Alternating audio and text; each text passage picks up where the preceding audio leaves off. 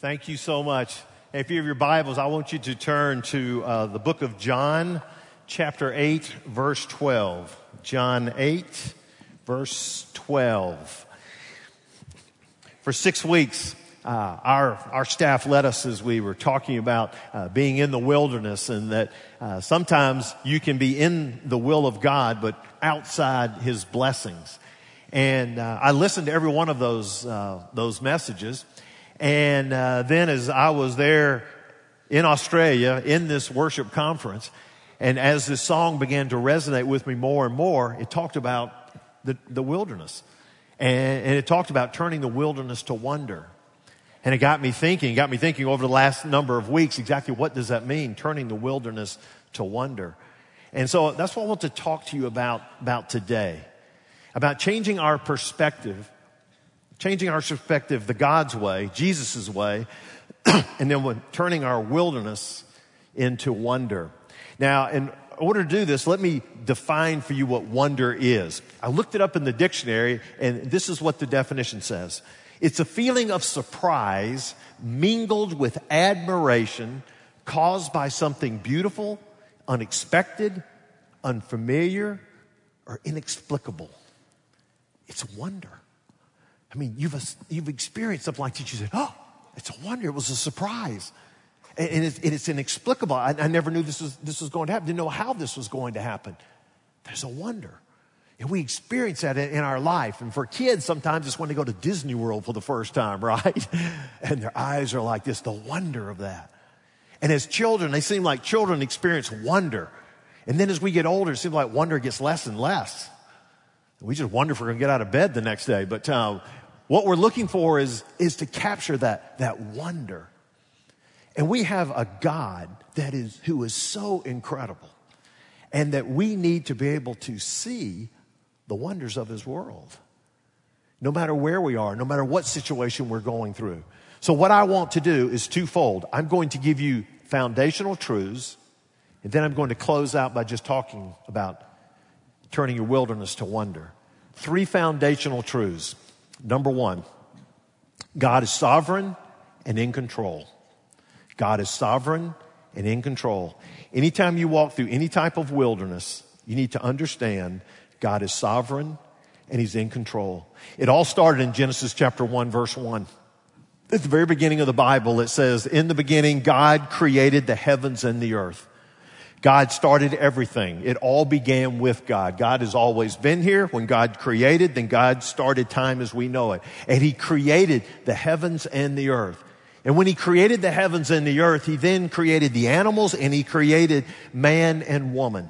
And He created Adam and Eve. He placed them in the garden. When He placed them in the garden, He gave them one restriction. They could do anything or eat of anything in the garden, just not of that one tree. They ate of the one tree that they were not supposed to. Eve ate, gave it to Adam. When he ate, sin entered the world. And as soon as sin entered the world, because God loved them so much, He didn't let them stay in the garden for fear they would eat of the tree of eternal life, so that they would always be living in their sin. He cast them out of the garden. And after He cast them out of the garden, there's this separation and a fellowship and a relationship with God.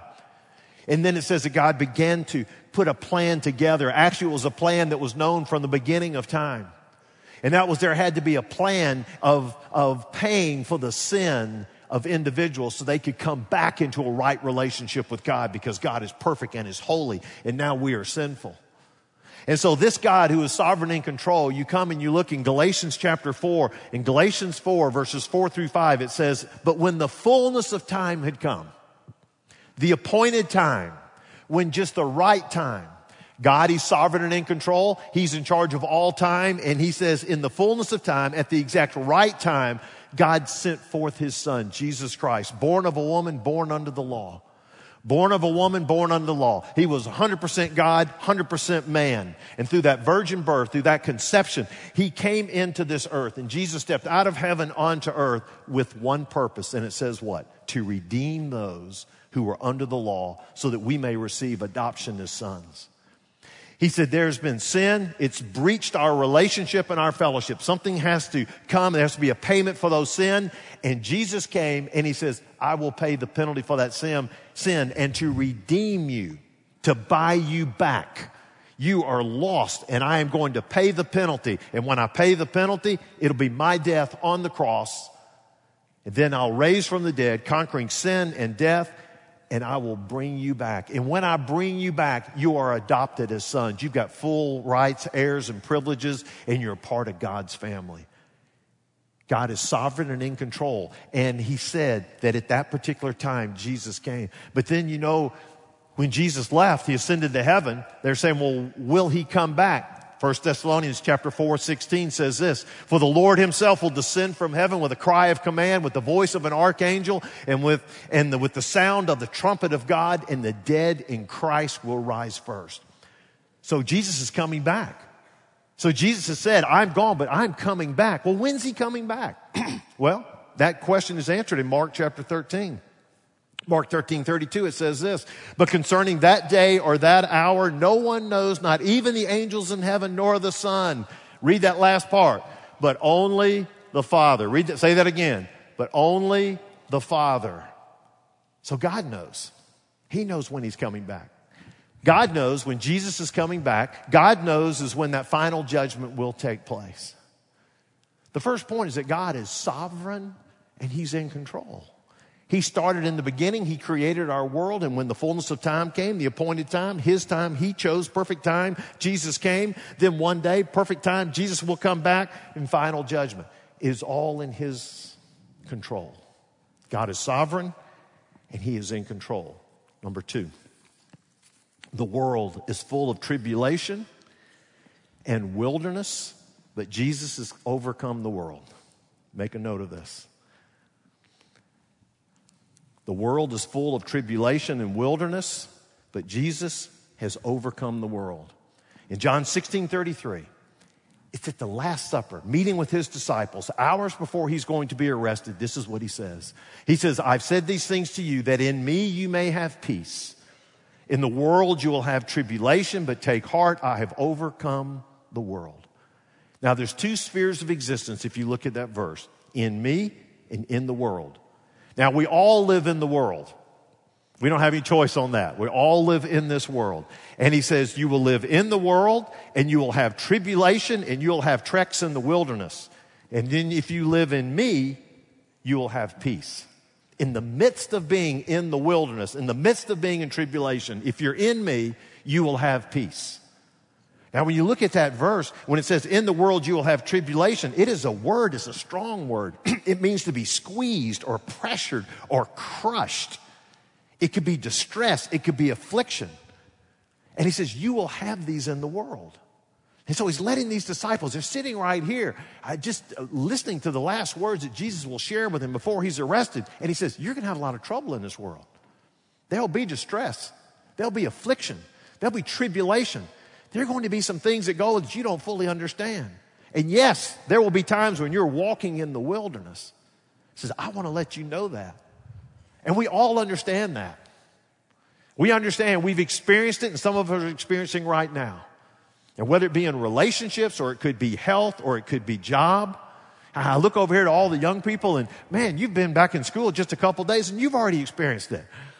You know that person this summer that says, hey, you're my BFF. We're going to hang out. Now all of a sudden you go to school first day and that person dishes you. What's up with this? It's, I haven't been in school but a couple days and I'm already feeling distressed. And we get promised some things and these things don't happen. We think that everything's going to go in a certain direction, and then all of a sudden we get a curveball thrown to us, and we don't understand this. We think we're in good health, and we go to the doctor. Doctor does a report and says, gosh, I got some bad news for you. I mean, things happen. And he says, in this world you will have tribulation. There will be distress, and there will be difficult times. And in the midst of all of that, he then says, take heart. That word literally means be courageous. Be courageous. So now picture yourself. Jesus is saying, in this world you'll have tribulation. Be courageous. Okay? You say, well, why? How? How can I be courageous? And he answers it. Because I have overcome the world. I have overcome the world. It's a word for victory. And the way this is written, the grammar does not imply a single past tense victory. It talks about a victory in the past and a continuous victory on and on and on. So you need to understand, when he says, I have overcome the world, that means continually I have overcome the world. Now, every time I've read this passage, I always thought it was quite an audacious comment that Jesus says, I have overcome the world. And in just hours from the moment those words came out of his mouth, he's getting ready to be arrested, beaten, crucified, hung on a cross for 6 hours, and then die. I said, that doesn't sound like much of an overcoming of the world. But you see, he has seen further than I've seen, and he knew. Because in the book of Hebrews, it says, for the joy that was set before him, he endured the cross. He could see. And he knew the resurrection was coming.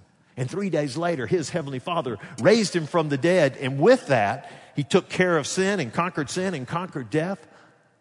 And he says, I have truly overcome the world.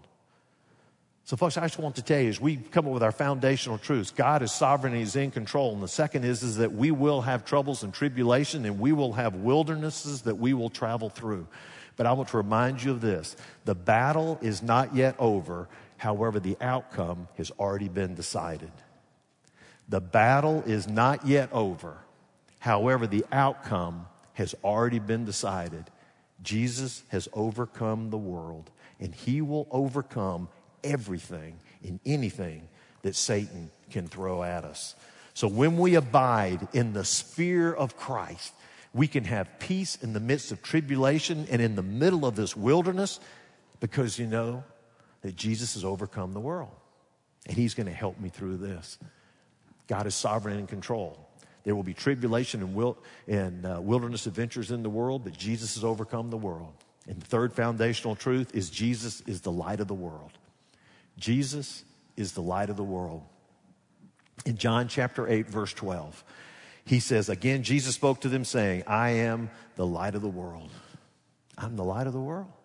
He said, well, what does all that mean? Well, I want you to understand the context.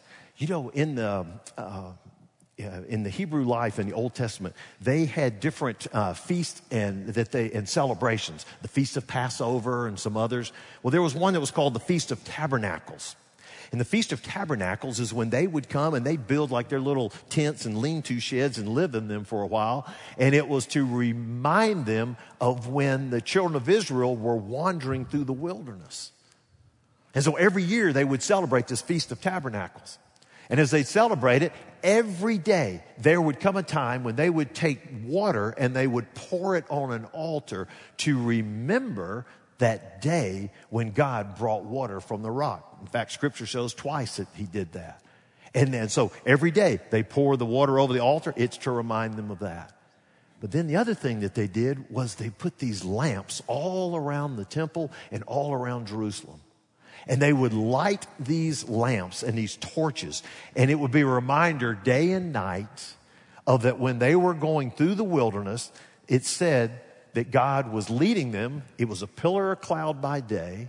It was a pillar of fire by night. And so as they would come into the city and you see all the city lit up, it was a reminder that it was God's light that guided them. And it was a reminder that God is the one who protects them, and God is the one that guides them, and God is the one whose presence is always there. And in the midst of that, in the backdrop of that, Jesus steps up and says, I am the light of the world. Whoa, that's pretty bold. You see, the light was God. Do you understand that, Jesus? I do. I am divinity. I am the Son of God. I am the light of the world. And so when he's sitting there saying, I am the light of the world, when you think about light, what does light do? Light reveals.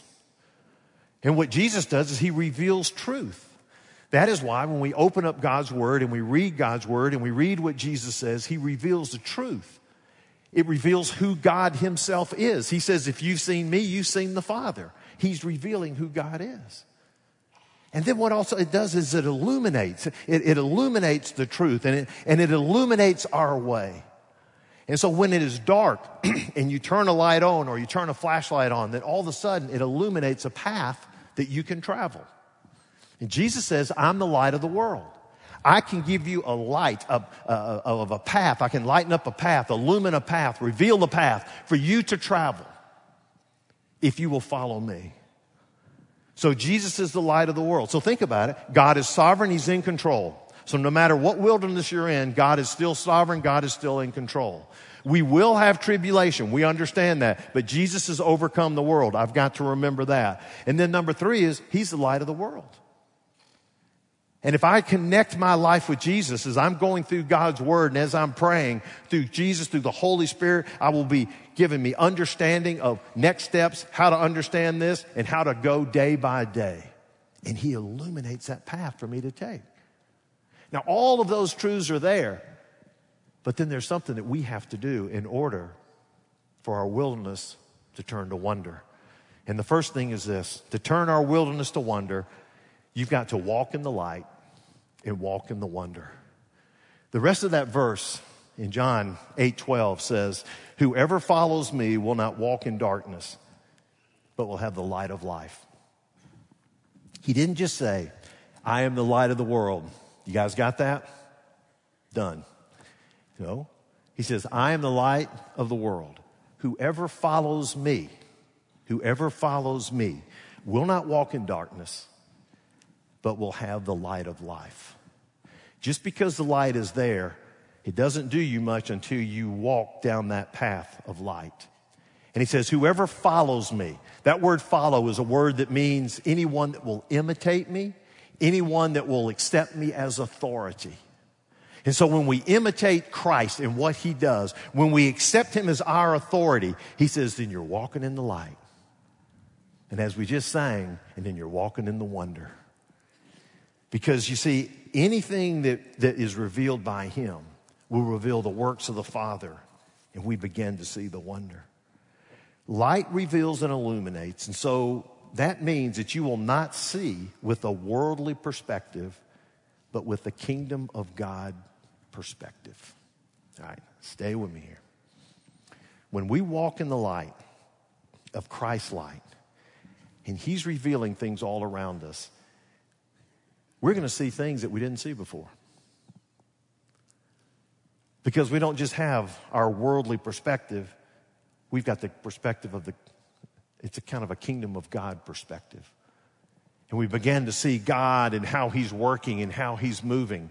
And I just need to tell you that in the midst of your wilderness, there are wonders all around you. You know, they wandered for 40 years there in the Old Testament. And as they were wandering, as they were doing all their wandering, there was incredible wonders all around them. Do you realize what we just talked about? A pillar of cloud and a pillar of fire every day and night. That's inexplicable. It's incredible. How about every morning? When they woke up, 6 out of 7 days, when they'd wake up, they would see manna on the ground. There was food for them. That's simply inexplicable. That's the wonder of God, that food was there and it was for them. It says that there was a tent of meeting, and that the presence of God would come into the tent of meeting, and Moses would come into that tent. And as the presence of God came in there, the pillar of cloud would come down at that entrance. And then they would meet. And then when Moses would walk out, there are times when he would walk out with a veil over his face because his face was shining so much because he had been in the presence of God. That's a wonder. Now, I know 40 years in the wilderness was not a good time, but the wonders of God were there every single day for them to see. And how about this wonder? In Deuteronomy chapter 29, Moses is kind of giving his last speech before he dies. And it's at the end of the 40 years they're getting ready to go into the promised land. He says, 40 years I led you through the wilderness, yet your clothes and sandals did not wear out. 40 years, the clothes didn't wear out and their sandals didn't wear out. Now, from a guy's standpoint, hey, no big deal. You know, for a guy, you give us a pair of jeans, gym shorts, 2 T-shirts, hey, we're good to go. That's it. But those poor ladies, I mean, the same sandal style I went out of Egypt with, I'm still walking around in. And don't you know, about 5 years into the trip, the wife looks over to the husband and says, hey, I'd like to get some new sandals. Husband says, hey, when these wear out, I'll buy you some. This is why they look forward to the promised land. I can get new shoes over there. This is a wonder. How do you travel for 40 years, your clothes not wear out, your sandals not wear out? Well, I am so fixed on the wilderness, and I'm so upset about this, and I'm whining about this, and yet God's doing things all around us, and we don't even see it. And every one of us, as we're walking through the wilderness, we don't ever want to minimize the pain that you're going through. But when he says you'll walk in the light, you'll begin to see the wonders of God. And he has not left you. He's all around you. And he's doing wonders everywhere. And when you follow Jesus and you walk in the light, it'll change your perspective. You walk in the light, you walk in the wonder, and you see your world different. Listen. When I walk in the light, when I walk in the wonder, I see the world in acceptance. Acceptance. In Revelation 22:17, it says, anyone who thirsts, let them come. Whosoever will may come. When I walk in the world and I walk in the light and I walk in wonder, I see beauty. I see a creator who's a master designer who's created all of our world, and it just brings me back to him. When I'm walking in the light and I'm walking in wonder, I see the world in contentment. And I think about the Apostle Paul when he says, I've learned in whatever state I am, I will be content. When I'm walking in the light and I'm walking in the wonder, I see the world in discipline. Because the Apostle Paul said, I will discipline my body. I'll discipline my body and keep it under control, lest after I've preached to others that I should be disqualified. You see, when I walk in the light and I walk in the wonder, I see the world in exaltation. In Isaiah 25:1, when the prophet says, I will exalt you, I will praise your name. You see, when I'm walking in the light and I'm walking in the wonder, I see the world in freedom. And in Galatians 5:1, it says, Christ has set you free. You see, when I'm walking in the light and I'm walking in the wonder, I see the world in grace, for it is by grace that we have been saved, not through works lest any man should boast. I see the world in gospel, the gospel which is the good news of salvation.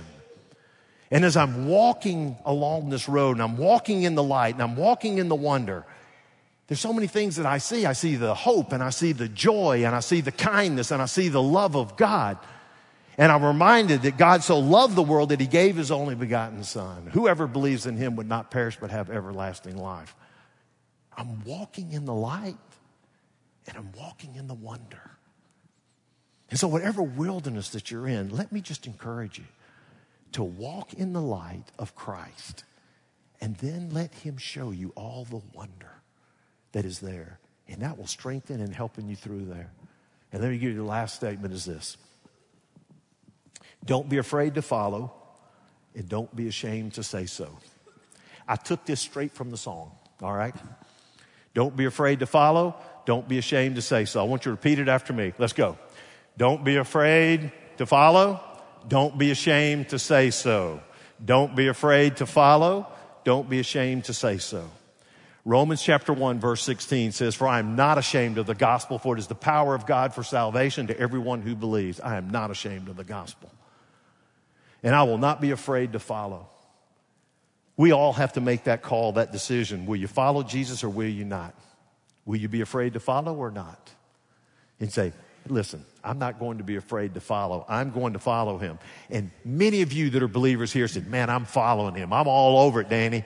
And then that second part, not ashamed to say so. I'm not ashamed to say so. I tell you what, we're strong. We're strong right here on the Sunday morning from 8 o'clock to 11. But the question is, what are we Monday through Friday or Monday through Saturday? Am I ashamed to say so? I'm walking in the light. I'm walking in the wonder. Am I ashamed to say so? First part of my sabbatical, I flew to Australia, flew to a place called Gold Coast. It's where I ran a marathon up there on Gold Coast. And on Monday, I then flew from Gold Coast. It's about an hour and a half. It's like from Birmingham to Dallas. I flew to Sydney. And so when I got to Sydney, I had to line up a car that could drive me to my hotel. Now, Sydney is here. The place I was staying is a place called Parramatta. It's over here. And the reason they put me so far is because the Hillsong conference was at the Olympic Center, and it's right here. So you drive here, and then you catch the train and get up over there. Well, it's rush hour, and it took an hour and a half. in the car with this guy to go all the way over there. I got in, I sat in the back, he was in the front. Pretty nice guy, and we talked about a lot of stuff. And, you know, you talk about being from the States, y'all are going to love this. Anytime somebody would hear my accent, they say, "You're not from here, right? Are you from the States?" I said, "Yeah." They said, "Where are you from?" I said, "Alabama." And you know the first thing they said was what? Nope. There's no cussing in Australia. Hey, but it was close. You know what they say? "Oh, sweet home Alabama." That everybody, no matter where it was, "Sweet home Alabama, sweet home Alabama." Do you know where Alabama is? No, it's next to California. They had no idea. But sweet home Alabama, that's what everybody knew, you know? And so I said, "Well, I'm from Alabama." So we talked about the States, talked about this guy, what kind of job he had, what he'd done. Then we began to talk a little about politics. We wanted to know about USA politics. I learned something about Australian politics. Went by this car dealer that this car was going out of style or so. We talked about that, talked about investing in cars. We talked sports. I told him I was going to Hillsong conference, told him I was a pastor. We talked all those things. And at the end of an hour and a half, he got me to my hotel, and I got out of the car, and I got there, got in my room, and not once did I say anything about Jesus. Not once. You're talking about a captive audience. We're stuck in traffic. It's like sitting on 280. Not once did I say anything. And that haunted me throughout that week. Now, I prayed for this guy. And then I go to the Hillsong conference and I sing the song. Hit me again. And I won't be ashamed to say so. And I said, I was so preoccupied in everything else, God, I just didn't get around to what was most important. And so at the end of the conference, I took a couple days to doing touring. And when we toured, we came to a spot that was an overlook for you to be able to see part of the harbor, and it's called The Gap there in Australia. David, if we've got a picture of The Gap. So you see those rocks over there, and it's just a beautiful area. If you look to the left, you can see the harbor, so at Sydney. And so I'm standing there, and I was trying to take some pictures, and then someone came up and explained to me that this is the number one place for suicide in Australia. People will come, climb over the fence, go out on the rocks, and jump to their death. And it's called The Gap. And I said, wow, that's kind of sad. They said, oh, but there's more to the story. That'd be your next picture. In this next picture, if you look over there to the house to the left, you see where the white shuttle bus is, that house to the left right there? There's a guy who lived there for 45 years. His name is Don Ritchie. Don Ritchie is an insurance salesman, sells insurance during the day, and at night he would come home, and as he ate dinner, you see the big glass window down on the main floor, he would sit there and he would look out and watch as people came to the Gap. And if he ever saw someone that would come to the Gap and they seemed like they were distressed, he would leave his chair, he would go outside, he put his palms up, he said, hey, is there something I can help you with? Is there something I can help you with? And he would engage them in a conversation. He would bring them back into his house, and they would have tea or coffee or even fix some breakfast and would talk to them. 45 years. He died about 3 years ago at the age of 85. His number was that he had saved 160 people from committing suicide. However, researchers going back said that is more like 500. Close to 500 people who were contemplating suicide, who were right there on the edge, were prevented from it. Why? Because one man had a heart for them. He got out of his comfort zone. He stepped out and said, hey, can I help you with something? And just engage them in a conversation. Pretty well left a legacy, because now as soon as you walk on that property, this is what you'll see. You'll see a sign, hold on to hope, there's always help, Lifeline. Another sign, we care, We can help day or night, give them some numbers they could call. And the third is there's a telephone there. And all you have to do is just push a button. You push a button 24/7, someone will come on and they will talk to you. They called him the angel of the gap. He was the angel of the gap. I heard that. It was an amazing story. And all I could think about was that guy that drove me from the airport. I said, it would have been simple to just talk to him about who Jesus was. So the day ended Monday morning. I was supposed to go to the airport. 7:30, young man picks me up. I have no idea why I did this. I guess I'm just that way. I took my stuff, I stuck it in the back, and I sat in the front seat. You know, usually with those little chauffeur kind of things, and you're not in the front. He gave me a funny look, but that was all right. And so I just sat in the front. And we start talking. He's from India. And so talking to him, and we're talking, and we're riding along. We're 15 minutes into the conversation, and I'm over here going, oh, gosh, Lord. I said, oh, Lord, I know I need to get into this Jesus conversation, but how in the world? We've been going everywhere. And I looked out the window, and I said this prayer. I said, God, if you will give me an opening, I will jump on it. The very next sentence that this guy made, he had left India to come to Australia. He says, well, the reason I left India is because it's just never going to change. They got that caste system, and they got that religion. Religion? I'm sitting out here, and I looked over there. I said, is this it, Lord? He says, duh, yeah, Danny. I said, religion. What religion is it? So he started talking to me about Hindus and what they believe. And I said, oh, okay. And explain to me more about that. So he explained about all these things you're supposed to be doing. And he said, I don't do any of that. I said, well, when you do all that, what's supposed to happen? He said, well, when you die, then hopefully you get to go to heaven. I said, hopefully? He said, yeah, you're not really certain, you know, if you done or not enough on there. And I kind of kidded him. I said, well, you're not doing any of that stuff? He says, yeah. I said, not looking real good for you, is it? Oh, there. And you know, and he said, well, I know I guess I need to do better. So, and I said, would you like to know how you could be certain that you could spend eternity in heaven? And so I just opened it up. It was a perfect entree just to be able to start talking to him and explain the difference of religion and a relationship, and to talk to him about what God had done, the one who created the earth, and about the sin, and about how Jesus had come, and what he had done, and he died for sin, the resurrection, and that you become a part of his family, and you can know for sure. You can know for sure.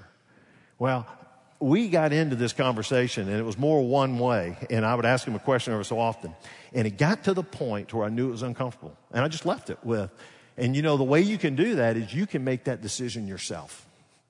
And you can just ask him to come into your life. You can do that. And his statement to me was, well, apparently you know a whole lot more about religion than I do. And he was uncomfortable, and then he changed the subject. And he began to talk about his wife, who's over in India, and trying to get her back over here, and about his career. It was interesting because over the next 15, 20 minutes, I began to give him some career advice, even some marriage advice, some things that I think that in his young life that he could do to help him to set for a good future.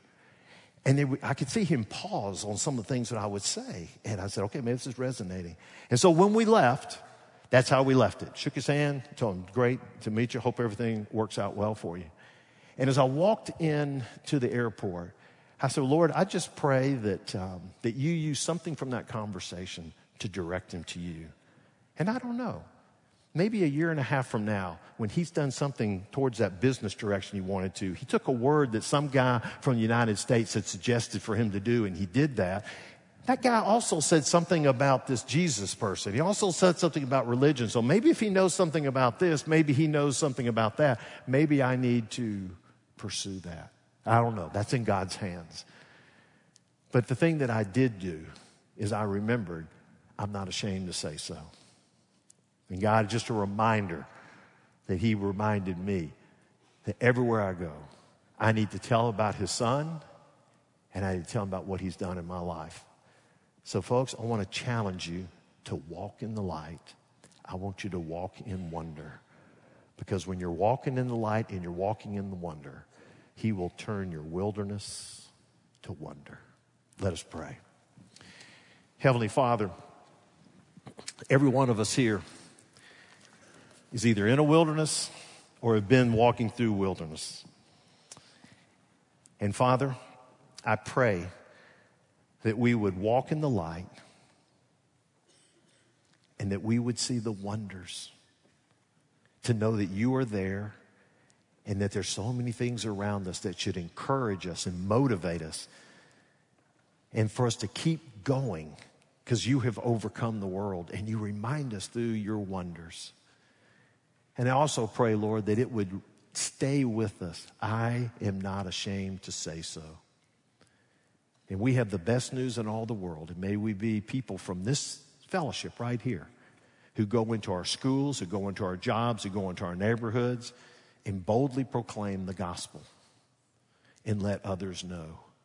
And help us to continue to walk in the light and continue to see your wonders. In Jesus' name we pray. Amen.